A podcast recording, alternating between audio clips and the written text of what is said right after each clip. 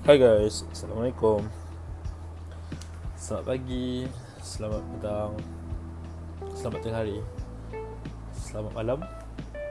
Tak kisahlah time bila kau dengar, semoga selamat sejahtera hendaknya. uh, Kali ni aku seorang, sebab aku rasa macam kita orang dapat kumpul tiga orang uh, dalam seminggu sekali je kadang-kadang, sebab masing-masing ada kerja sendiri, siang ada daily job. So kadang-kadang saya tak sempat. So aku kadang-kadang macam fikir macam, kalau aku keluarkan podcast ni seminggu sekali, dia macam lambat sangat. Tapi kalau macam nak buat banyak pun tak ada masa nak berkumpul. So aku macam rasa macam aku cari masa yang macam mungkin seminggu tu akan post dua kali. uh, Satu yang kita orang tiga, aku, Pijol dengan Yaya. And then maybe uh, sekali tu tengoklah, mungkin aku seorang, ataupun kalau aku ada kawan lain yang sudi join ke, aku boleh ajak sekali ke. And tengok macam mana. uh, And maybe kalau macam dengan kawan lain ni, mungkin boleh sembang benda lain ke, uh, benda yang lain sikit daripada apa yang aku buat dengan Yayang dan Pijol.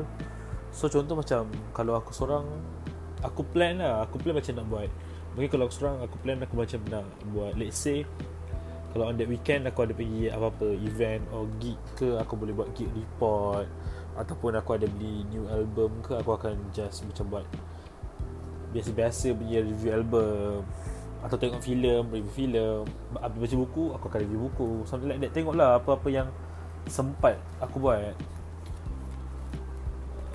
Harap okey lah kot. Entah, sebab macam aku tak biasa bila seorang-seorang ni. Tapi itulah, tengoklah macam mana jadi. hmm, Okay, gerak.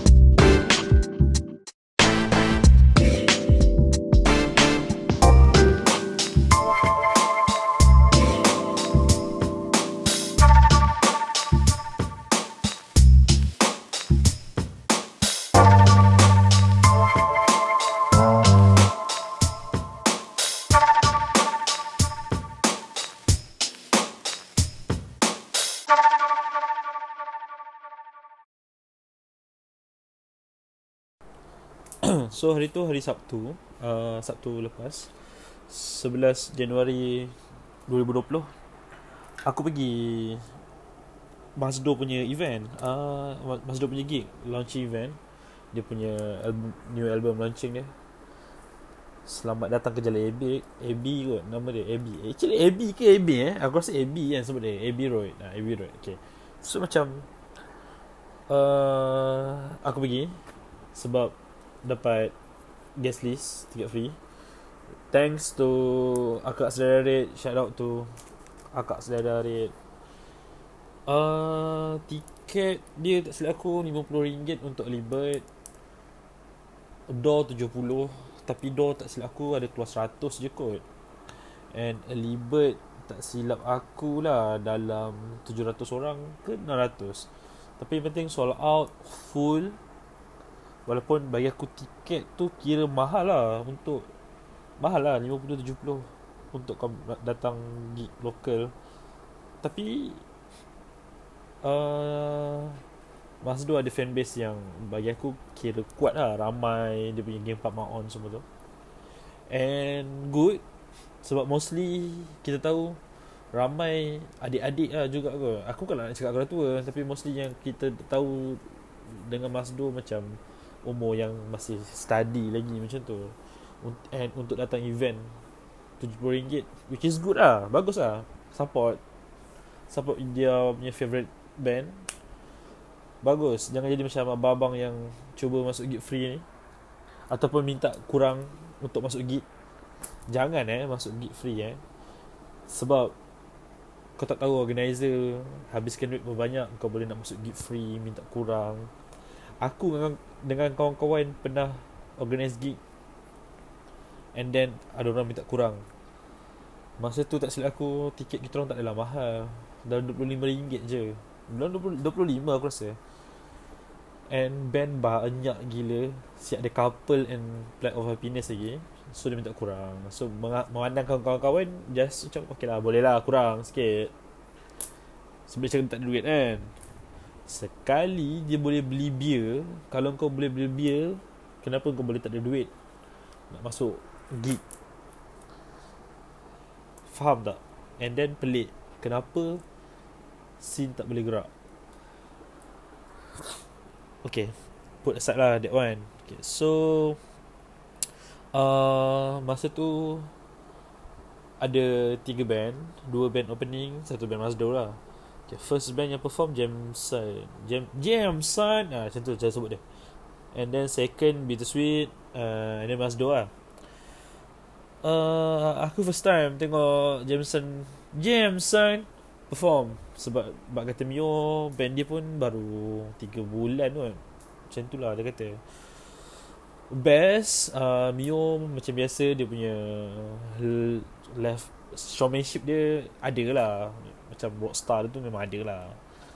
uh, And one things yang aku suka dengan Jameson, sebab lirik dia selamba, dia macam tak try hard sangat pun tulis lirik dia tu. Dia macam ala-ala Sweet Ass. ha, Sweet Ass pun bagi aku, dia tulis lirik pun macam tak try hard, dia just selamba tapi it, dia memang nice gila. Sama lah dengan Jameson. Penat dah siang nak sebut macam ni. Uh, dia main, aku tak aku tak tak sempat kira lah dia main berapa track, tapi dia pun baru ada satu E P E P album kan. So macam memang yang full tu je lah dia main. And then second second band perform Bittersweet. uh, Bila Bittersweet main tu memang dah memang dah full lah, dalam the B tu memang dah full. Oh aku lupa nak mention kan, yang actually gig ni, event ni buat dekat The Abbey Publika.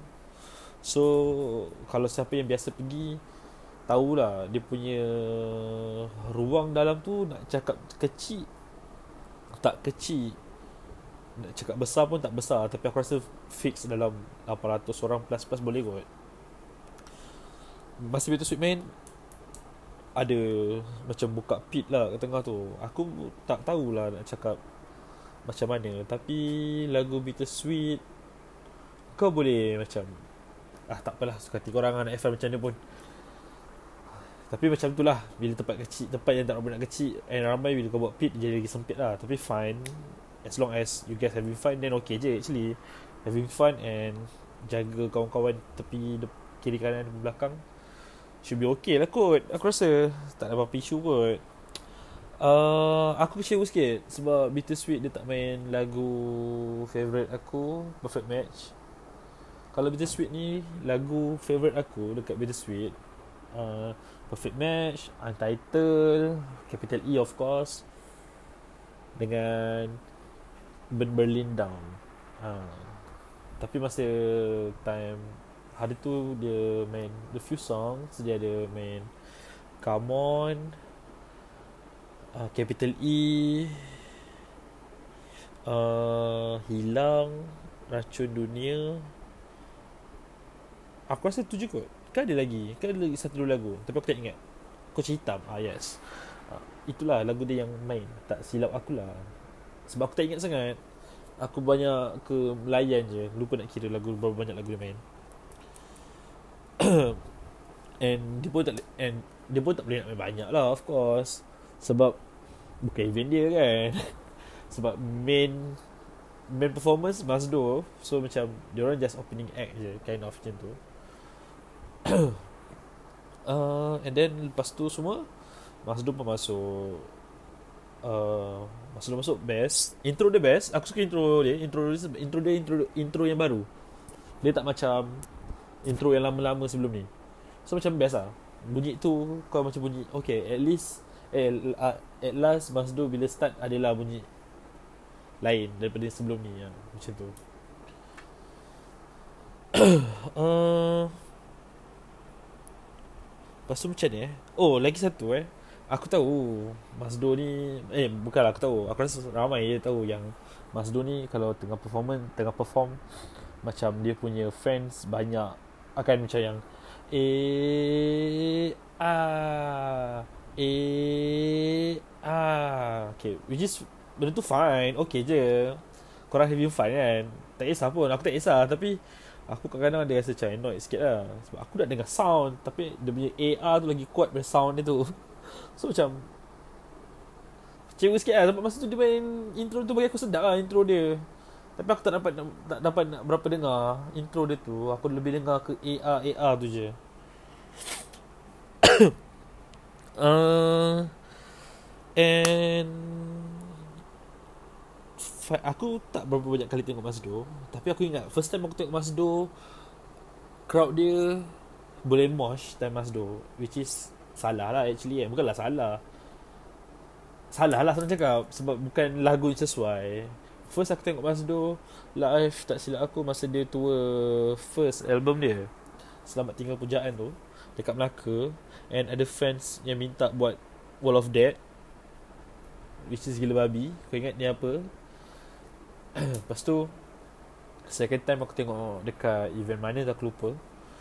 And then uh, hari tu third time Uh, untuk tengok beza crowd yang first dengan yang sekarang, aku rasa okey lah. uh, Dia dah lebih kepada crowd dia dah tahu nak buat apa sebenarnya. Dia dah tak, dah tak ada yang minta Wall of Death ke, tak ada yang mosh ke, tak ada yang two step ke, time Masdo tak ada, okay. So bagus, uh, applause for that. uh, Masa diorang perform tu, instrument semua best lah. Gitar, Mawi main gitar syok, Am main drum best dengar. Tapi macam ni ni kira bitter truth lah kan. Kita semua tak, uh, aku rasa kalau even kau fans Masdo pun kau akan setuju aku dengan benda aku cakap ni. Ma, uh, Ali kalau dia nyanyi live, suara dia macam quite flat lah. Ha, itu je aku rasa yang kurang kalau tengok Masdo live. Ali punya vokal macam quite flat, tapi okay je kot. Entah, depends lah, depends kat orang. Bagi aku tu je lah yang kacau aku, tak yang lain okay. Showmanship semua best. uh, Lepas tu Masdo main uh, ha- semua lagu dia, semua lagu Masdo Masdo main daripada album lama sampai album baru, semua semua dah tapau. And dia habiskan show dengan, masa aku lagu last dia, dia dia cover lagu lagu racun daripada uh, change uh, dia change cutters kan. Dia change cutters ke change shooters? Change, tapi ramai sebut change shooters. Okay, so change shooters lah kot. Okay. Tapi aku tak setuju sebenarnya uh, kau dia habiskan dia punya dia punya show dengan lagu cover, sebab ini adalah show kau. Ini adalah show Masdo. So kau patut end the show dengan lagu kau sendiri, bukan dengan lagu cover. Ini pendapat personal aku. And aku rasa yang lagu paling sesuai dia main time last adalah lagu Dinda. Sebab Dinda ni kira macam song yang kira viral sebelum album dia buat. Ini adalah single track yang viral dulu, okay. And ramai tahu uh, lagu ni viral masa time yang Ali macam cover dengan budak perempuan depan debi tu. Apa nama perempuan tu? Na- Inani Imani, aku tak sure, Imani ke ke Anani, something like that lah. And budak perempuan tu pun datang nyanyi sekali dengan Masdo masa time live Dinda tu. So bagi aku best, dia best. Tapi dia sepatutnya letak dekat last, bukan racun tu last. ha, Macam tu lah Macam tu lah bagi aku. And bagi aku lagi, kalau macam nak sedap sikit, uh, masa perempuan tu masuk as a macam surprise tau. Dia bukan macam, so hari tu Ali macam cakap okay, uh, seperti yang Ali macam perkenalkan, introduce dulu perempuan tu keluar, lepas tu nyanyi. Ali siap introduce okay, perempuan ni siapa siapa siapa, which is bagi aku tak payah. Sebab yang kat depan dia semua fans dia. So aku yakin semua tahu siapa perempuan tu. And bagi aku nak lagi sedap, perempuan tu just keluar macam surprise, macam lelaki Masdo tengah main and then perempuan tu terus keluar. Bagi aku macam tu lah, untuk best ha. Okay, and tu je lah kot untuk yang aku nak cak- nak buat. Tu kira macam gig report lah kan, aku rasa untuk gig report lah tu. uh, Then aku nak cakap, nak buat nak cakap sikit lah kot pasal album baru dia, Selamat Datang ke Jalan Abbey Abbey Abbey Abbey Road. Okay, Selamat Datang ke Jalan Abbey. Cuma aku uh, cuma uh, ni just aku nak bagi tahu sebelum aku start, aku bukan orang pakar dalam muzik. Aku tak ada knowledge yang theoretically theoretically tu ah tak ada. Aku tak ada teori ke apa benda kapas muzik, aku tak ada. Aku just suka dengar lagu je. Macam tu lah. So and apa yang aku bagi review ni adalah apa yang aku rasa. Ni person, personal opinion aku terhadap album baru Masdo lah. So kalau ada yang tak setuju ke setuju ke apa ke, just boleh je D M aku, just cakap apa-apa. Aku okay, aku cool je, aku tak kisah. uh, Okay, first nama album ni Jalan Jalan Abbey. Okay, aku macam tak berapa Aku macam tak berapa nak suka, bukan tak tak suka, tapi macam aku macam tak berapa setuju untuk album ni. Nama dia, nama album ni Jalan Abbey, walaupun dia record dekat Abbey Road. Tapi sebab first album dia dah sedap, Selamat Tinggal Pujaan nama album kan, Selamat Tinggal Pujaan. Tapi bila second album keluar Jalan Abbey, aku macam ah. Tapi mungkin Masdo nak ingat yang okay, ini adalah album yang record kat Abbey, Abbey Road Studio kan. So which is fine lah, ikut, ikut suka Masdo lah. Aku just bagi aku punya opinion je. And then uh, like saya lah cakap, aku tak berapa, aku memang tak reti sangat nak dengar muzik tu. uh, nak, Kalau nak cakap dalam dia punya teori ke ataupun practically dia ke, aku memang kurang. Bukan kurang, aku macam tak, memang tak tahu pun. Aku just cakap muzik yang aku dengar, and aku dengar muzik yang aku suka, macam tu. Okay, uh, so disebabkan tu aku nak cakap yang aku sebenarnya tak berapa nak tahu pun beza lagu yang record dekat luar dengan record kat dalam. Aku tak tahu beza lagu yang kau record dekat Abbey Road dengan lagu yang kau record dekat kamar sini. ha, Macam tu lah lebih kurang. uh, Satu album yang Satu album harga empat puluh lima ringgit. Uh, yang diorang cakap masa tu uh, untuk launch edition ni lain sikit dengan apa yang keluar lepas ni. Untuk yang first edition ni tak silap aku diorang buat lapan ratus je kot, and yang lain pun akan keluar nanti. Dia, dia tak cakap bila. Aku tak sure lapan ratus pieces tu habis masa time hari tu ke tak. Tapi hari tu sangat straight lah untuk kau beli. Seorang pemegang tiket boleh beli satu je. ha, Macam tu. And dalam dia kau akan dapat satu pocket lirik.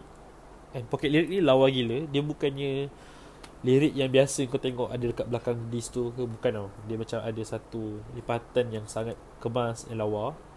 And kau pun akan dapat satu eye mask yang kau pakai bila kau nak tidur tu. Aku rasa Masdo dapat idea ni masa dia on flight nak pergi Abbey kot. Macam mungkin Ali nak tidur tak boleh sebab dia tak bawa air mask ni.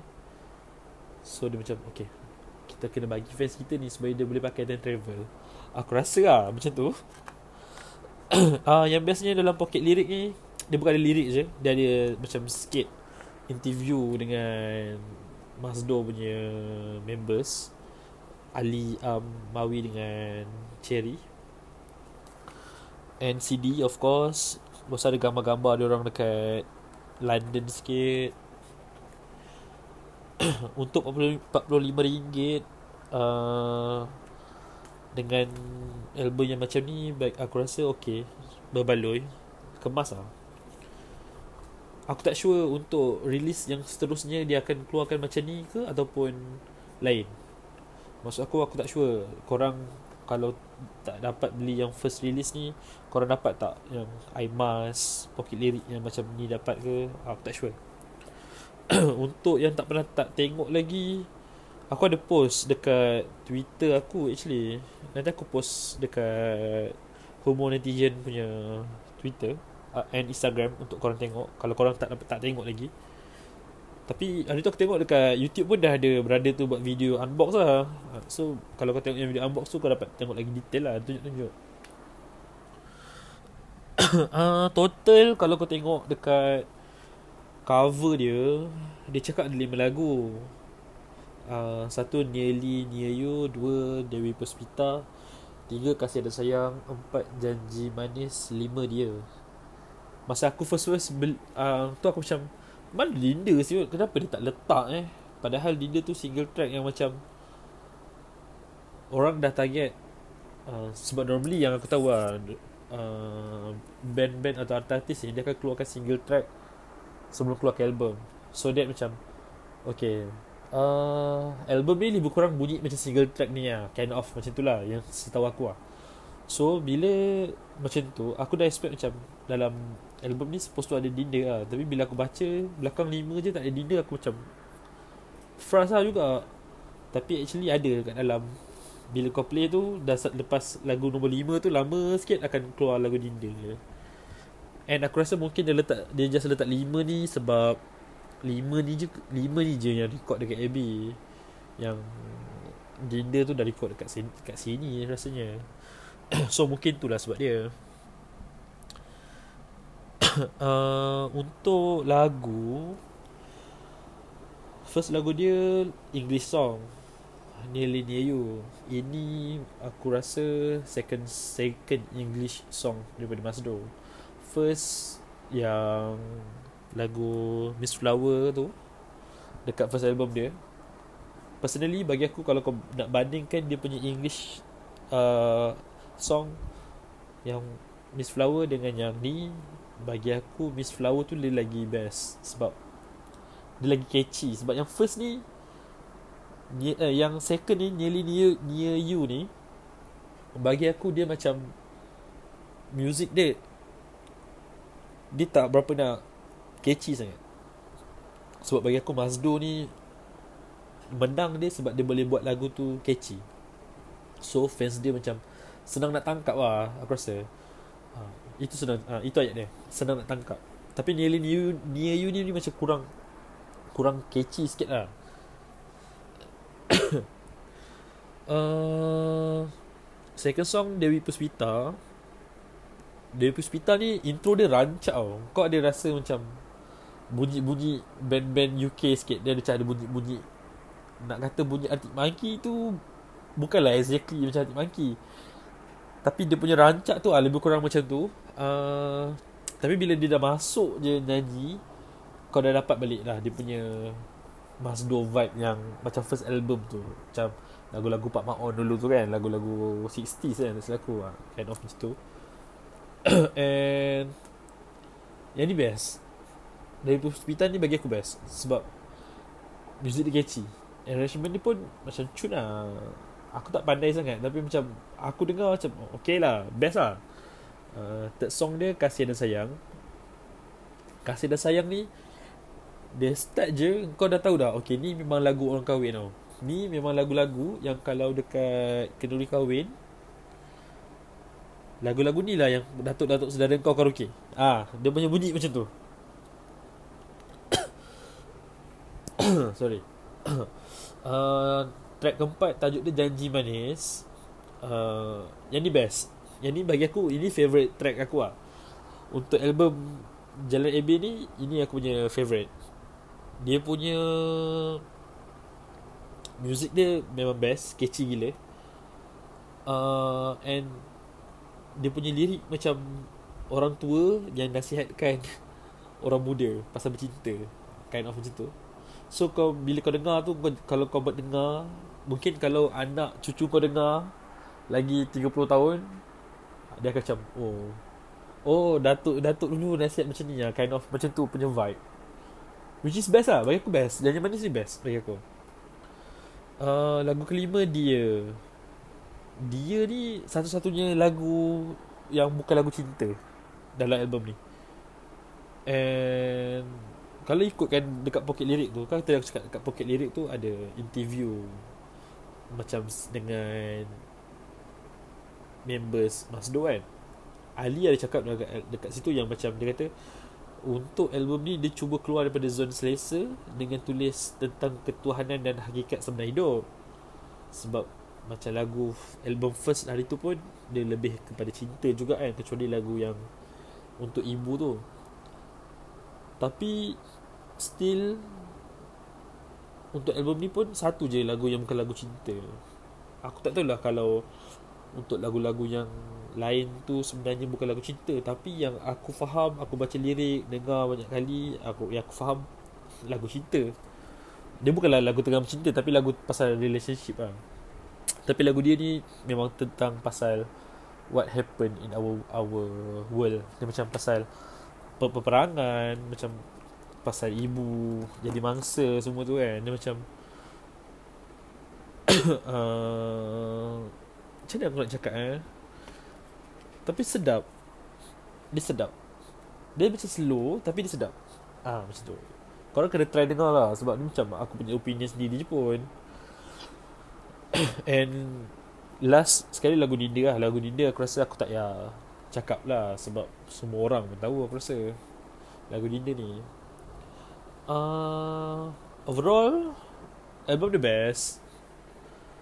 Kau boleh belilah. Bila dah keluar nanti kau boleh beli. Bagi aku berbaloi lah. Tapi walaupun sebenarnya aku personally, aku macam ada expectation, bukan expectation, aku macam mengharapkan diorang ada, akan keluarkan satu lagu yang macam keras sikit tau. Macam uh, apa eh nama lagu dia, uh, ada satu lagu Beatles, oh, macam Sgt Pepper. uh, Aku macam mengharapkan at least akan ada satu lagu Masdo buat yang macam bunyi dia still, dia, dia era-era tu juga, tapi dia ada keras sikit. uh, Instead of macam lagu yang mendayu-mendayu ni, uh, why not keluarkan satu lagu macam keras sikit. uh, Aku mengharapkan juga sebenarnya tu yang masa time dia perform live ada satu lagu yang aku cakap dia punya intro rancak tu, aku expect yang tu macam lagu yang keras-keras sikit, tapi sebenarnya tak. So berharapkan next Masdo punya project dapatlah kot keluarkan lagu macam tu, sebab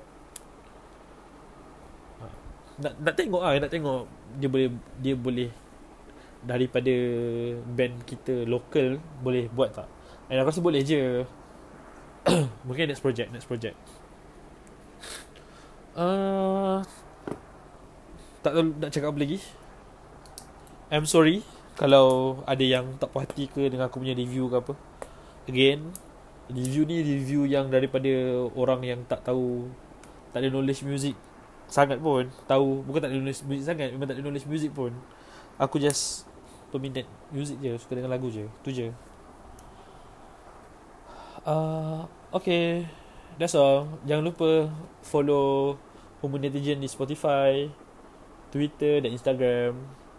H U M U R N E T I J E N. Okay, thank you guys. Bye bye.